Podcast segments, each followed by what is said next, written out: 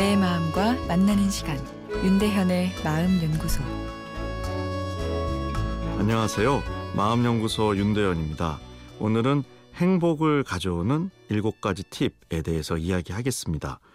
행복한 느낌에 너무 집중하다 보면 오히려 점점 더 강한 자극을 주어야만 행복감이 찾아오게 돼서 행복감을 느끼기가 오히려 어렵다라고 어제 말씀드렸습니다.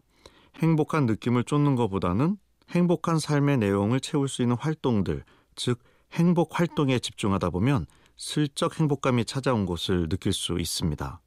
행복감을 느끼기 위해서 행복 활동을 하는 것과 행복 활동 자체가 가치가 있어서 하다 보니 행복감이 찾아온 것은 행복감을 느꼈다는 점에서는 비슷한 듯하지만 목적이 다른 큰 차이가 있고 오히려 후자가 더 진한 행복한 기분이 찾아옵니다. 그래서 일곱 가지 행복 활동 추천해 드리고 싶은데요. 먼저 당신이 받은 축복을 세마자입니다. 행복 일기 쓰기가 여기에 해당하는 좋은 방법입니다. 일요일 저녁 현재 행복한 사건 감사해야 하는 일을 3개에서 5개 쓰는 겁니다. 예를 들면 면허 취득, 아이의 첫 발걸음 등이 예가 되겠죠. 다음은 친절한 행동을 실천하자인데요. 큰 봉사나 헌신을 이야기하는 것이 아니라 바쁜 사람에게 순서 양보하기, 남의 고민 들어주기 등 주변을 살펴보면 언제든지 실천할 수 있는 일들입니다. 이런 행동은 긍정적인 감정을 일으키고 나와 주변이 연결되어 있다는 느낌을 일으키며 이것이 또 행복감을 증가시킵니다. 셋째는 인생의 즐거움을 음미하는 건데요. 그 순간의 기쁨과 즐거움에 집중하는 거죠.